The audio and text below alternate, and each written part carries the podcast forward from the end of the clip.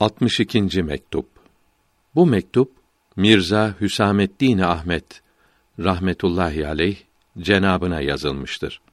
Cezbe ve sülük anlatılmaktadır. Allahü Teala'ya hamdolsun. Onun sevdiği, seçtiği kimselere selam olsun. Tasavvuf yolu iki kısımdır. Cezbe ve sülük. Bunlara tasfiye ve teskiye de denir. Sülük uğraşarak ilerlemektir.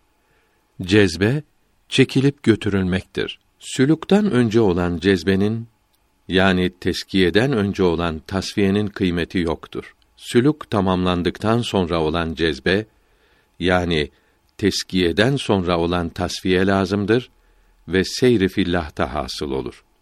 Önce olan cezbe ve tasfiye sülûku kolaylaştırmaya yarar. Sülük olmadan maksada kavuşulamaz. Yol tamam gidilmedikçe cemali ilahi görünmez. Önceki cezbe sonra olan cezbenin sureti numunesi gibidir. Hakikatte birbirinden başkadırlar. Büyüklerimizin sonda olan şeyler başlangıçta yerleştirilmiştir sözünden maksat nihayetin sureti, görünüşü yerleştirilmiştir demektir. Nihayetin kendisi başlangıca sığabilir mi? Elbet sığmaz. Nihayet başlangıca hiç benzemez. O halde suretten hakikate geçmek lazımdır.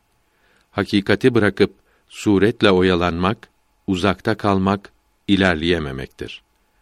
Allahü Teala hepimizi suretten kurtarıp hakikate kavuştursun. Amin.